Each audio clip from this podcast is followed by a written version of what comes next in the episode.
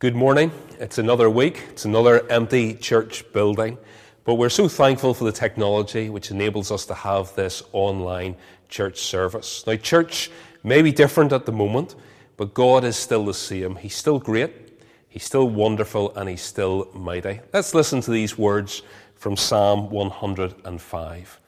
God's word says, O give thanks to the Lord, call upon His name. Make known his deeds among the peoples. Sing to him, sing praises to him. Tell of all his wondrous works. Glory in his holy name. Let the hearts of those who seek the Lord rejoice. Seek the Lord and his strength. Seek his presence continually. Remember the wondrous works that he has done. And God has done lots of wondrous works. He's still great and he's still mighty. We're going to sing about that now in our opening song. It's a song that's familiar to us here in Carrick Baptist. It's called Behold Our God. The words will be on the screen, so feel free to join in and sing along and worship God at home.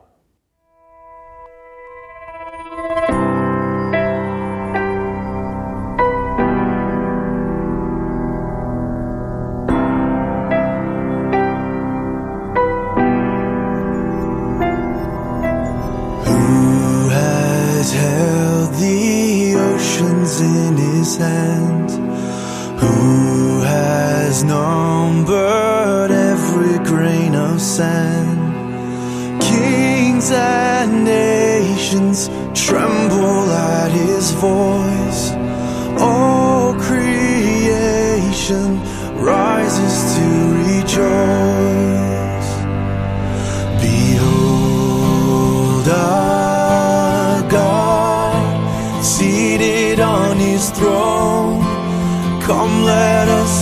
Us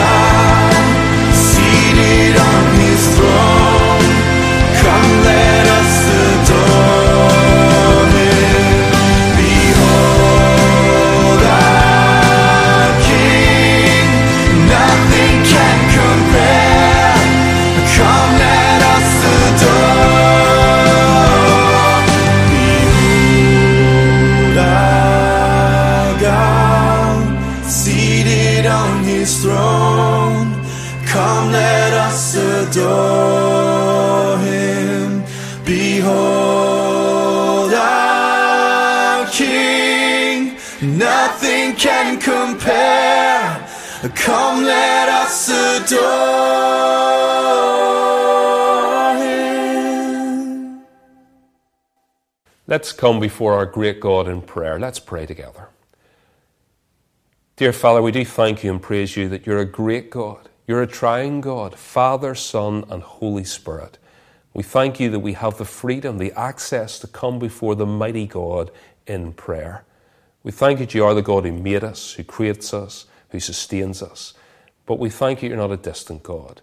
We thank you you're a good God. We know you're good because you've shown it in your love, demonstrated in your Son, Jesus Christ who came into our world, who died our death, took our place, rose again, and has given us salvation through faith in his name. And so we worship you and we praise you this morning. And we pray as we continue with this online service, may our eyes be fixed on Jesus. May you strengthen our faith. May you deepen our love for you and grow our dependency upon you as well. We come now and pray for our situation that's happening in the world. We pray for those who are sick this morning. We pray, Lord God, that you, the great physician, might touch their bodies and heal them. We pray for those who mourn and grieve the loss of a loved one. May you, the God of comfort, comfort them. We pray for those who are working in hospitals uh, to help at the moment. May you strengthen them and sustain them. And we pray for our own congregation, for those who are doctors and nurses and frontline key workers. May you be with them. May they know your grace and strength this anxious time. Bless them, we pray. And as we continue now in our service, help us to fix our eyes on Jesus, the author and perfecter of our faith. We pray all these things in the mighty name of Jesus Christ our Saviour. Amen. Now, over the last number of weeks, we've been thinking about prayer with the boys and girls in our kids' talk and how important prayer is. Now, we've been looking through this book here. Uh, I mention this every week, really recommend it. It's called What Every Child Should Know About Prayer. We've been learning lots of really important things. We've been thinking over the last few weeks that prayer is more than asking for things. And so, a few weeks ago, we thought about praise in our prayers, that when we pray, we praise God for the great things He's done and the great person that He is, and we worship Him.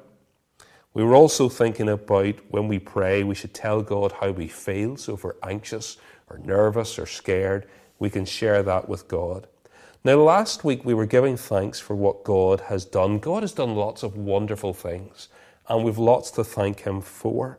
Now, last week I asked the boys and girls to send in a list. Could they come up with a list? List of things to be thankful to God for and send it in to me. Now, thankfully, I had a response from two people, from Fraser and from Callum. It's great to know there was at least two children listening last week to our online service. Here's what Fraser sent in to me. He had lots of things to thank God for. He's thankful to God for animals and schools and hospitals.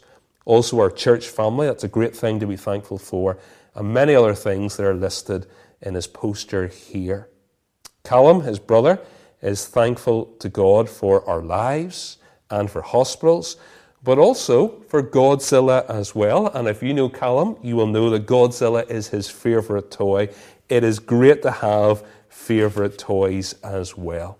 Now, this week, we want to learn that in our prayers, we can confess to God for what we have done wrong. Now, to confess is to own up for something you've done wrong.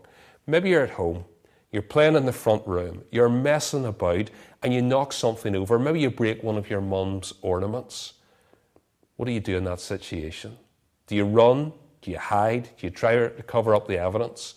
Well, if you go and tell and say, Mum, I've done this, that's really what confession is. It's owning up to the wrong things that we've done. And all of us have done wrong things. Here's a secret, boys and girls. See the adults, maybe the adults sitting beside you at the moment, they do wrong things as well. They do wrong things all the time, and they need to confess it to God. We do wrong things in the things that we think, the thoughts that go through our mind. We do wrong things in the things that we say, and also the things that we do, and we need to confess it all to God. Now, we don't confess it to God so that He can tell us off. No, the reason He wants us to confess it to Him is because He wants to forgive us. And there's a great verse in the Bible says these words. But if we confess our sins to him, he is faithful and just to forgive us our sins and to cleanse us from all wickedness.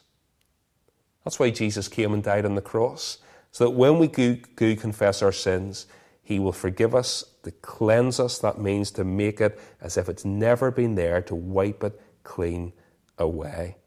Now, that is a great verse. And last week I asked you to send in a list of things to be thankful for.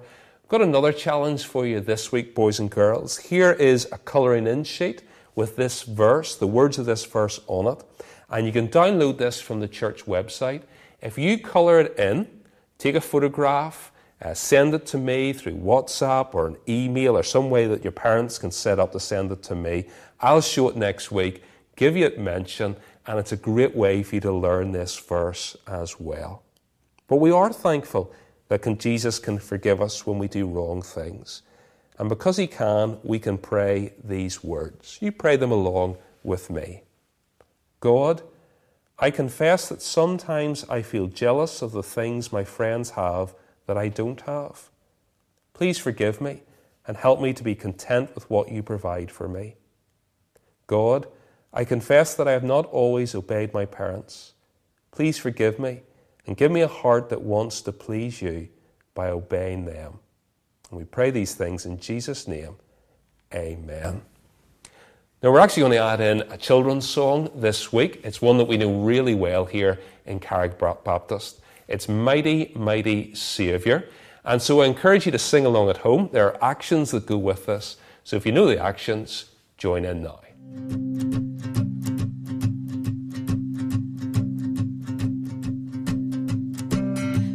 One is good.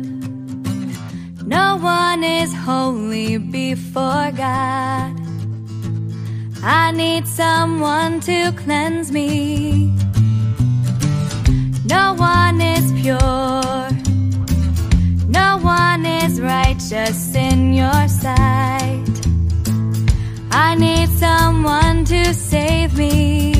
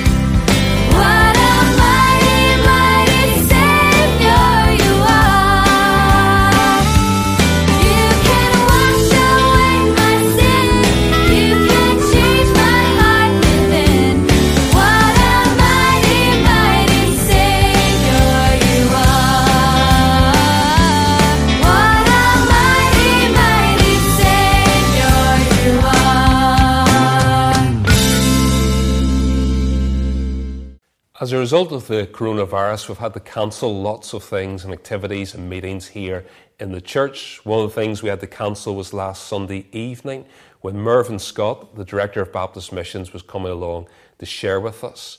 Now, thankfully, Mervyn has sent in a video message for us this morning just to keep us up to date with what's happening with our mission, Baptist Missions.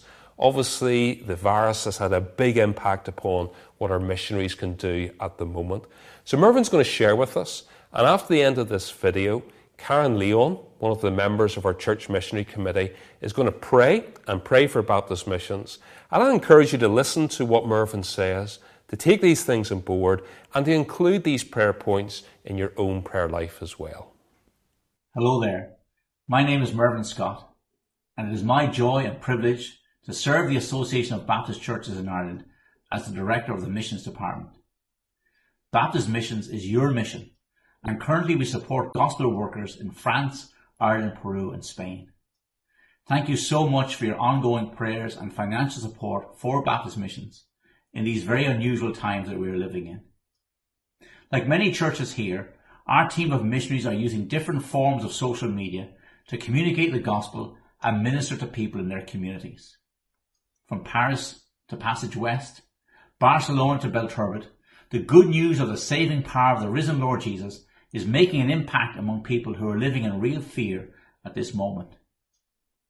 Here is how you can be praying for Baptist missions today. Pray that through social media, the gospel will reach more and more people and that many will come to saving faith in the Lord Jesus. Pray for John Brew, stuck here in Ireland at the moment, but attempting to get classes in the seminary in Tacna up and running using Zoom technology.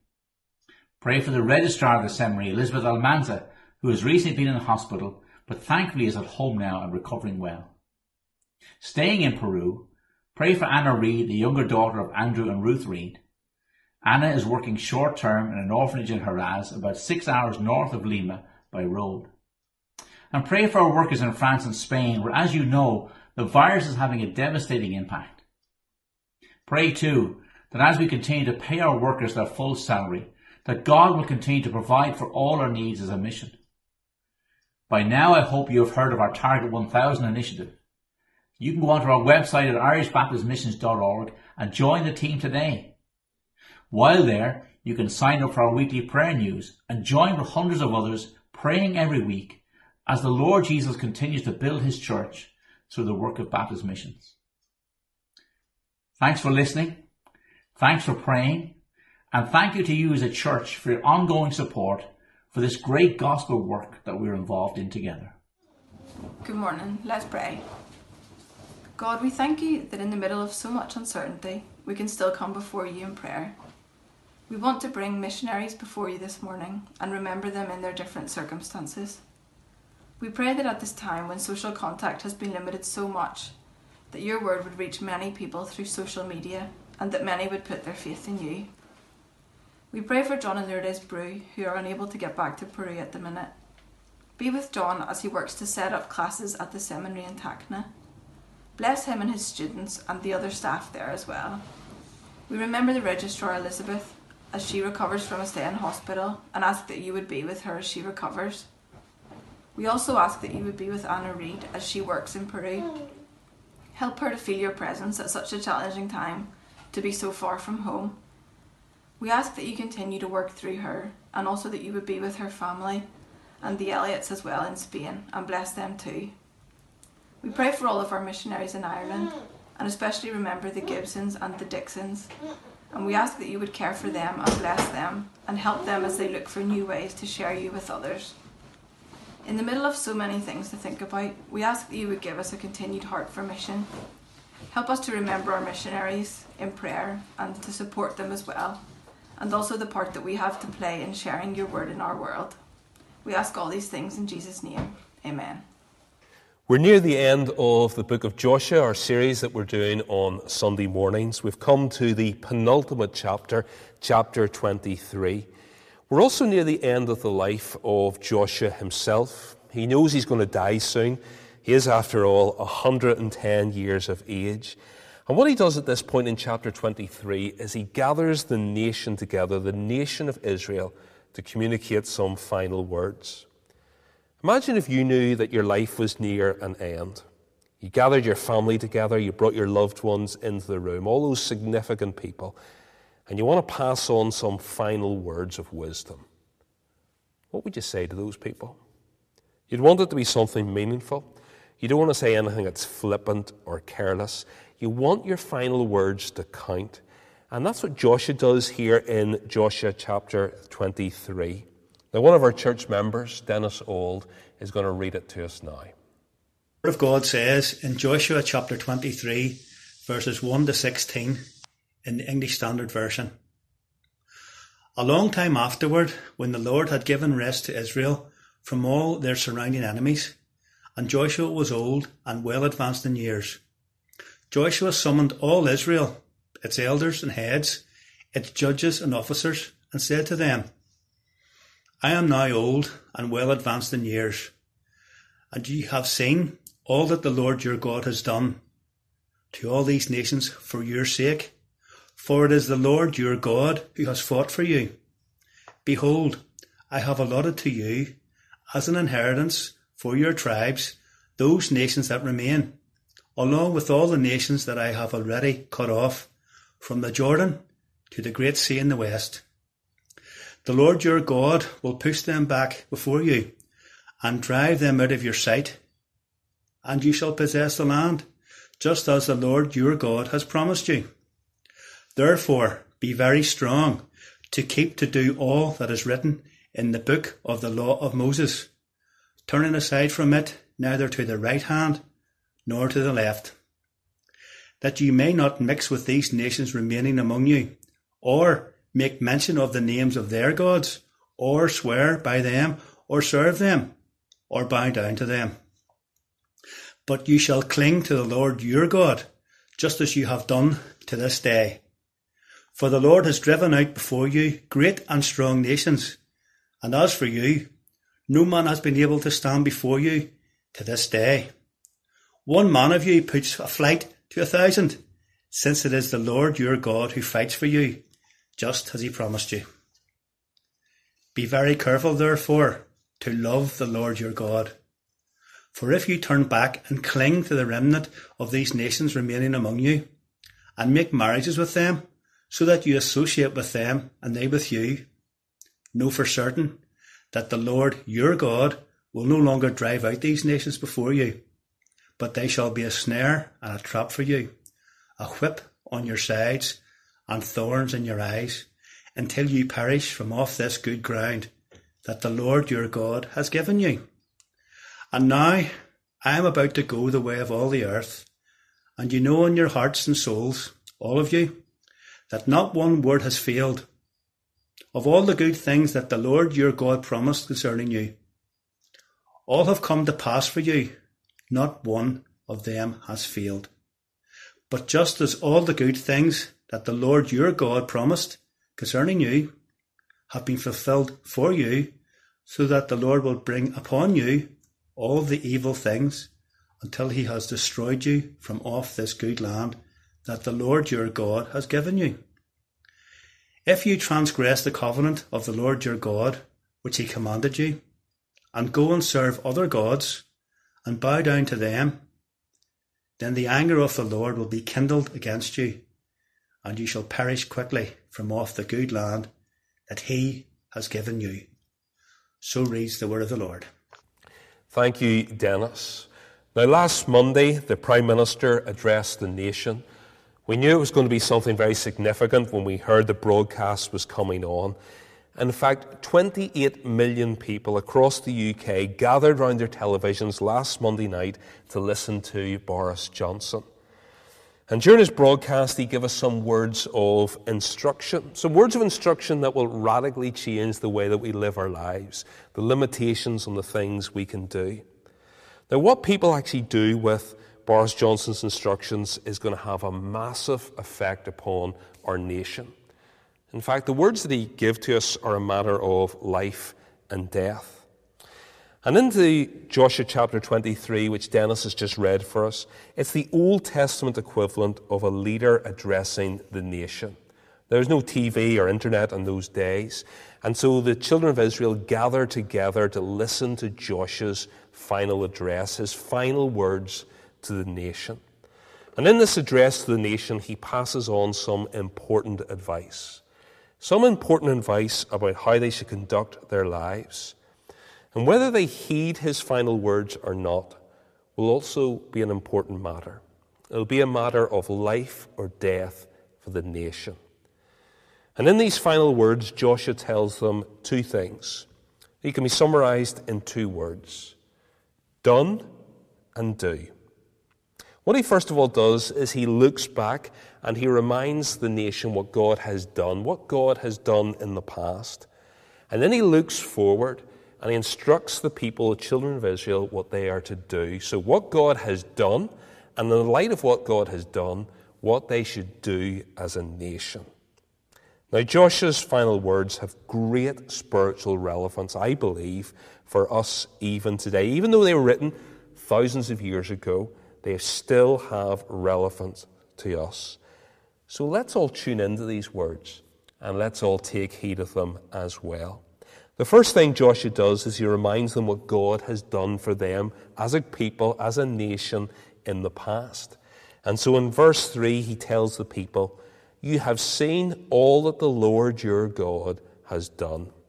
The children of Israel have certainly witnessed great acts, great acts of God with their own eyes. Now, in the past, they had heard stories. They'd heard stories of things they'd never seen. Perhaps their parents had told them about the Passover in Egypt. They told them the incredible story of the Red Sea parting and coming through to dry land. But that's all they were. They were stories from the past. But in the last few years, they've actually seen God do incredible things in front of them. They crossed the River Jordan in dry land. They stood there and they shouted as the walls of Jericho crumpled before their very eyes. They'd been there in countless victories as they conquered the promised land. And what had God done throughout all those things? Well, we're told that the Lord had fought for them. Let's listen again to verses 9 and 10 as I read them again. For the Lord has driven out before you great and strong nations. And as for you, no man has been able to stand before you this day.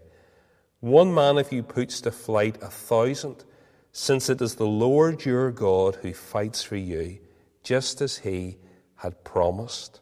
It was the Lord who had fought these victories for them. In fact, it says there the Israelites were a thousand times stronger than their enemies. One man is able to defeat thousand. That's supernatural power, supernatural strength. And the reason for that is not because they in themselves had that strength, it was God Himself who had fought for them. That's what God had done. He had fought for them, but not only had He done that, He had also kept all His promises.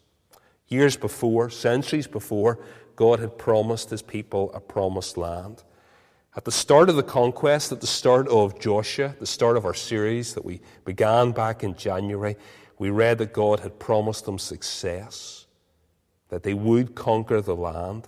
And God, throughout the pages of Joshua, has been faithful to his promises. Let's listen to verse 14. And now I am about to go the way of all the earth, and you know all in your hearts and souls, all of you, that not one word is failed of all the good things that the Lord your God promised concerning you. All have come to pass for you, not one of them has failed. All God's promises have been fulfilled. And so, this is what God has done for his people. He's fought for his people, and he has been faithful as well. And then, what Joshua does is he turns to the people. He says, This is what God has done for you. Look back and think about it. But here's what you need to do in response to what God has already done for you. Because you see, that's how the Bible actually works. All the other religions in the world use the other order. They start with here's what you need to do. You need to do this, or you need to do that, and you might earn favor. You might gain reward from your deity who you believe in. Do this, and then this deity will do something for you. He'll give you peace, he'll give you happiness, whatever.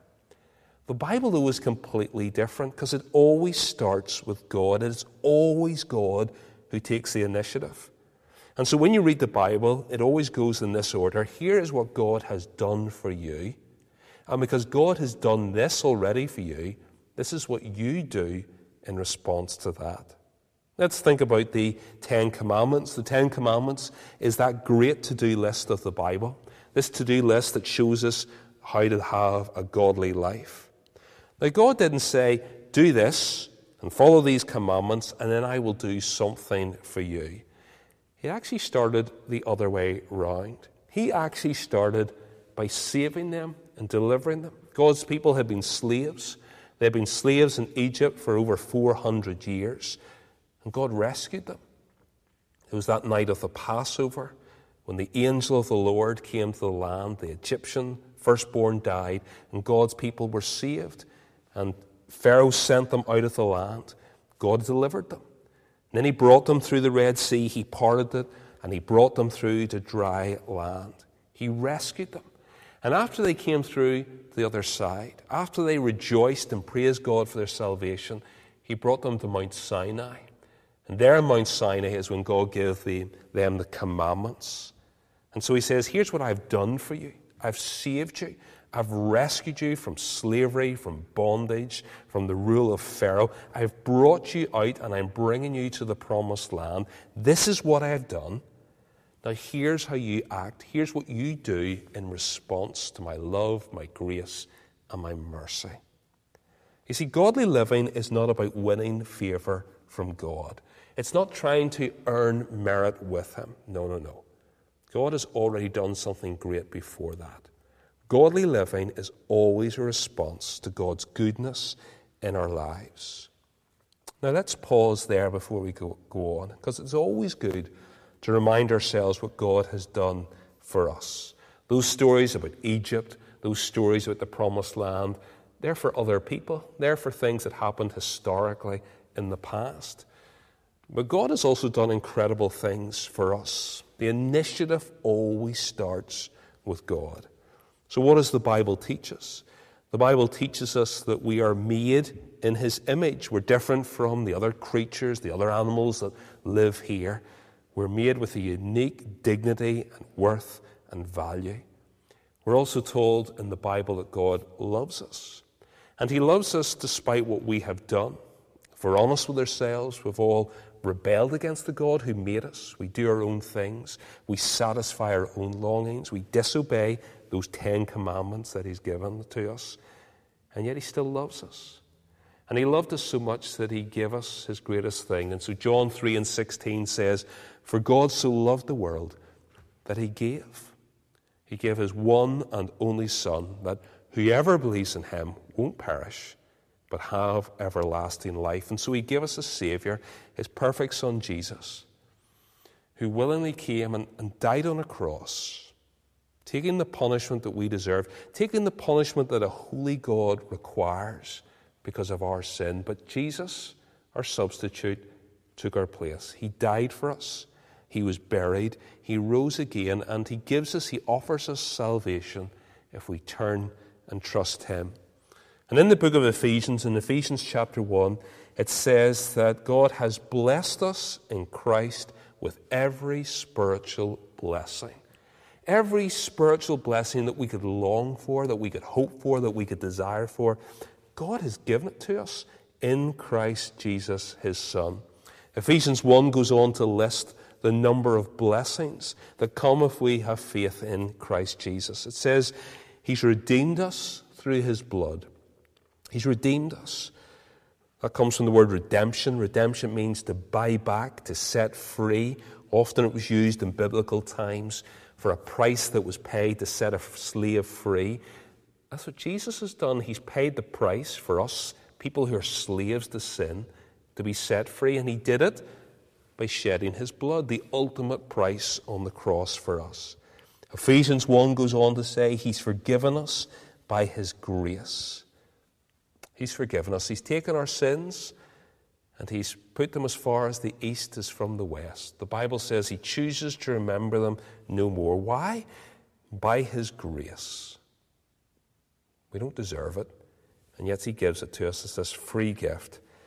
Goes on to say, He has united us to things on earth and heaven. We've been united to Christ Himself. Isn't that incredible? Humans like us, humans who have done wrong, can be united, joined together with the Holy God, have a relationship with Him. And then it also says in Ephesians 1 that He has given us an inheritance, an eternal inheritance, a heavenly inheritance that will never fade away. God has done so much for us in His Son, Christ Jesus. So, this is what God has done for us. What does it require? It always requires a response. And after reminding the people for all that God had done for them, Joshua instructs the nations, the nation of Israel, what they should do in response. And that response is summarized in this passage, Joshua 23, by three words. The first word is obey, the second one is cling, and the third one is love. And so they are to obey God, they are to cling to God, and they are to love God as well. Let's unpack the first one to obey. Now, Joshua has found that to be the key to his success throughout his life and throughout the conquest of the promised land. So, back in chapter 1, where we started our series, God gave Joshua command as he takes over the leadership from Moses. He said, Be strong, be of good courage, make sure you obey all my words. And if you obey my words, if you obey my instructions, you will have great success. And so, here in Joshua 23, as he comes to the end of his life, as he has learned that that was of great value in his life to listen to those words that God gave him, he says something similar to the rest of the nation. Let me read from verse 6. Therefore, be very strong to keep and do all that is written in the book of the law of Moses, turning aside from it neither to the right hand nor to the left that's what you've got to do, he says to the people. You've got to obey God's word. Make sure you don't deviate. Don't go to the right or go to the left because then that's a disaster. Last year, we as a family went on holiday to Vancouver in Canada to visit family, to visit my sister in law and brother in law. I don't think we'll be going anywhere on holiday this summer with all the restrictions.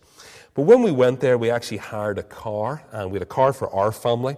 And my brother in law had his car, and he wanted to show us some of the sights. And so we travelled around the Vancouver area. We also headed across the border a few hours down into America and went to spend some days in Seattle as well. I'd never been on these roads before. I'd never driven there. I had no idea where I was going. It was totally unfamiliar for me. And so as we drove along, my brother in law, Patrick, always led the way. He knew where he was going, and my job was to follow him. How important it was to stick close to where he was going, not to deviate to the left or the right, because any deviation would lead me into a difficult place. I would be completely lost. We would be stranded if I deviated. It's the kind of image we have here. See God's Word? It is your guide for life. It is your guide that will take you through life in the correct path. It will show you the way God, who knows all thing, things and who is good, this is the way He has set out for you to live your lives. And so don't deviate to the left and don't drift off to the right, but keep on following and obeying God's word. Now, there's one specific instruction that Joshua highlights here to the people. And the instruction that comes out of God's word is don't mix with the other nations. As you settle down in the promised land, don't mix with the other nations who live round about you. Don't start to intermarry with them. Because if you do that, you'll start to worship their gods as well. Don't deviate. Don't deviate into a place where you will follow other gods Keep obeying God's word. Because God wanted his people to be a separate people. He wanted his people not to worship these false gods, but he wanted his people to be faithful to him alone. So that was the first word, obey. The second word is cling. We read about it in verse 8. But you shall cling to the Lord your God, just as you have done to this day. That was a word that was used last week when we looked at chapter 22. The word cling means to hold on fast. And often in the Old Testament, it's used in the context of marriage. To cling to something in marriage describes the closest human bond. And so, husbands and wives, even right back at the start in the book of Genesis, are told to cleave to one another, to cling to one another. And that kind of image speaks of total commitment. And so, a husband who clings to his wife is faithful. He is faithful to his wife alone. He doesn't wander off. He doesn't flirt around. He doesn't play the field. He is totally devoted to the one he loves. That's what God says to his people. Israel told to cling to the Lord, to be totally faithful and totally devoted to him alone. So they are to obey, they're to cling, and then thirdly, they are to love the Lord. Let me read verse 11. Be very careful, therefore, to love the Lord your God. Be very careful. Give every attention to loving the Lord. You see, words are cheap. Anybody could say, I love you. But you've got to actually act it out in the way that you behave as well. I can tell my wife Joanne, I love you. It's easy to say, but how do you prove it? Well, you prove it in your actions. You prove it in the actions, the way you speak to her, the way I treat her, the way I care for her as well. And Israel will prove that they love the Lord by obeying Him, by clinging to Him, by serving Him, and by living for Him alone. And then Joshua finishes with a warning because there's always a consequence in Scripture. God always sets out this is how I want you to live, and there's blessing here, but there's always consequences if we disobey God's word. God says, if you disobey me, if you don't obey me, you don't cling to me, you don't love me, I will remove you from this land. And sadly, that's the story of much of the rest of the Old Testament. The people continually forget what God has done for them. They continually failed to obey Him, to cling to Him, and to love Him. And as a result, they paid the consequences. They spent many years in exile, many years living outside of the promised land. Now, here's the reality God has done something greater for us than He ever did for His Old Testament people. He hasn't given us a promised land, He's given us a Savior, one who died on the cross to take the punishment for our sins. God has done so much for us in His Son, Jesus Christ. What are we going to do in response to what God has already done for us? Do you know what our response should be? Our response should be the same three things. We should obey God, we should cling to Him, and we should love Him with all our heart and with all our soul. Do you know there's lots of things we're being told at the moment in our nation? Lots of things we need to remember, like wash your hands, wash them properly, keep a distance, don't touch your face, which is really, really hard to stop doing. But here's three greater things from the mouth of Joshua, that great spiritual leader. We need to obey God, we need to cling to God, and we need to love God as well. Perhaps you've never obeyed God. You've never fully obeyed God. Yes, you might be a good living person, but you've never fully obeyed God. You've never obeyed that instruction, that important instruction that He gives to repent and believe the gospel. You've never turned and you've never trusted Him. You've never acted in response to what He has done for you in His death and His burial and His resurrection. You've never thanked God for what He's done, and you've never come to His great love and trusted Him as your Savior. Can I urge you? Can I encourage you? Can I plead with you to start there?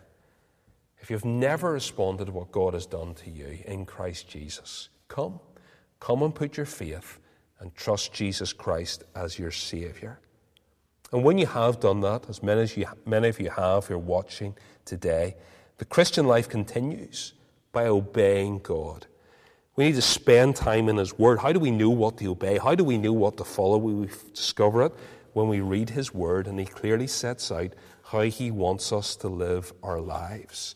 And as we read God's Word, we need to pray. And we need Him to help us, ask Him to help us, not only to understand it, but to believe it, to obey it, and to put it into practice in our lives. And so we all need to obey God. We also need to cling to the Lord. Let's view it like our marriage relationship. So don't have a wandering eye. And there will be temptations in this life. There'll be weak imitations all around that look appealing, and it'll try and to take the affections of your heart, that you might follow after that instead of following after the living God. But don't go there. Instead, cling fast, hold fast to the Lord. So let's obey the Lord. Let's cling to Him. And let's thirdly and finally be careful to love the Lord. Some people are hard to love. We have a phrase here we use in Northern Ireland only a mother could love a person like that. That's somebody you come across in life, and it's hard to find a reason why anybody would love them. Only a mother could love a person like that. But when it comes to God, there's no shortage of reasons whatsoever. There's an abundance of reasons why we should carefully love the Lord. Think about His love. His love for people like me and people like you. Think about His grace, where He offers us stuff that we don't deserve. Think about His mercy, where He holds back things that we do deserve judgment and His wrath because of our sin. And yet He's a good God. There are countless reasons. Think of the blessings, the things that He gives us on a daily basis. And as we think about the goodness of God, let's keep on loving Him in response. Well, did you listen to Boris's address to the nation a few days ago? I wonder if you did listen to him, are you heeding the instructions that he has given to us as a nation, how we should guard our lives in the incoming days? Well, we also need to listen to Joshua's instructions, those words that Joshua gave in his address to the nation. We need to heed these instructions to obey God, to cling to Him, and to love Him as well. That's difficult to do, so let's pray and let's ask God to help us as we do that. Dear Father, we want to praise you today. We want to praise you for all the incredible things you have done for us. You have made us, you have loved us. You've loved us despite of our rebellion, despite of our sin, and you've given us your best. You've given us your Son, Jesus Christ, to be our Savior, the one who died in our place, who rose again and offers us a great salvation. And so, in response to that, may we give you our all. May we believe the gospel. May we trust in Jesus to be our Savior. And may we obey you. May we follow after your word. May we cling to you. May we be faithful to you and you alone. And may we be careful to love you with all our heart, our soul, our mind, and our strength. We are weak. We are prone to wander. We are prone to disobey. We are prone to drift off. And so help us and fill us with your Holy Spirit that we might respond in the right way with all of our heart and with all of our soul. And we pray this in the mighty name of Jesus Christ. Amen. We're going to continue to worship God in our closing song this morning. The song is entitled Christ is Enough, and that is true. Christ is enough for everything we need in this life and for the life to come as well. This song was recorded by one of the praise groups here in the church. You can also find it on the CD that we produced as a church family before Christmas entitled Give Me Jesus. The words will be on the screen, so let's sing along at home.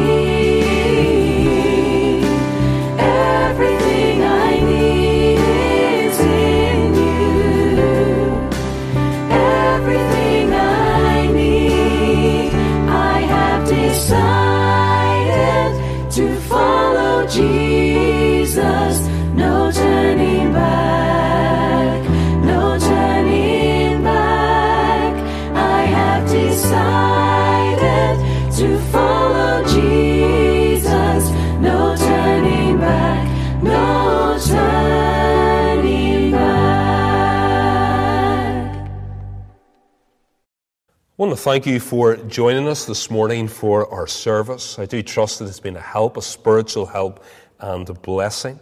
If you want to chat to me about spiritual things, you want to contact me, you can find contact details on our church website, or you can send a private message through our Facebook page. We've also set up a WhatsApp group for our church family just to give them prayer points at this time. And if you haven't been added to that group and you would like to be added, please contact me and I will add you into it. We've also set up a care team. We realize that in these days, in these days of self isolation, there's some people who might be able to get to the shops, might be able to pick up a prescription. And if you need any help, our care team in church will be delighted to help you at this difficult time. So just contact us again through our website, private message to the Facebook page, and we will help you in whatever way we can. But this morning, as we come to an end of our service, let's listen to these words from Numbers chapter 6. God's word says, The Lord bless you and keep you. The Lord make his face shine upon you and be gracious to you. The Lord lift up his countenance upon you and give you peace. Amen.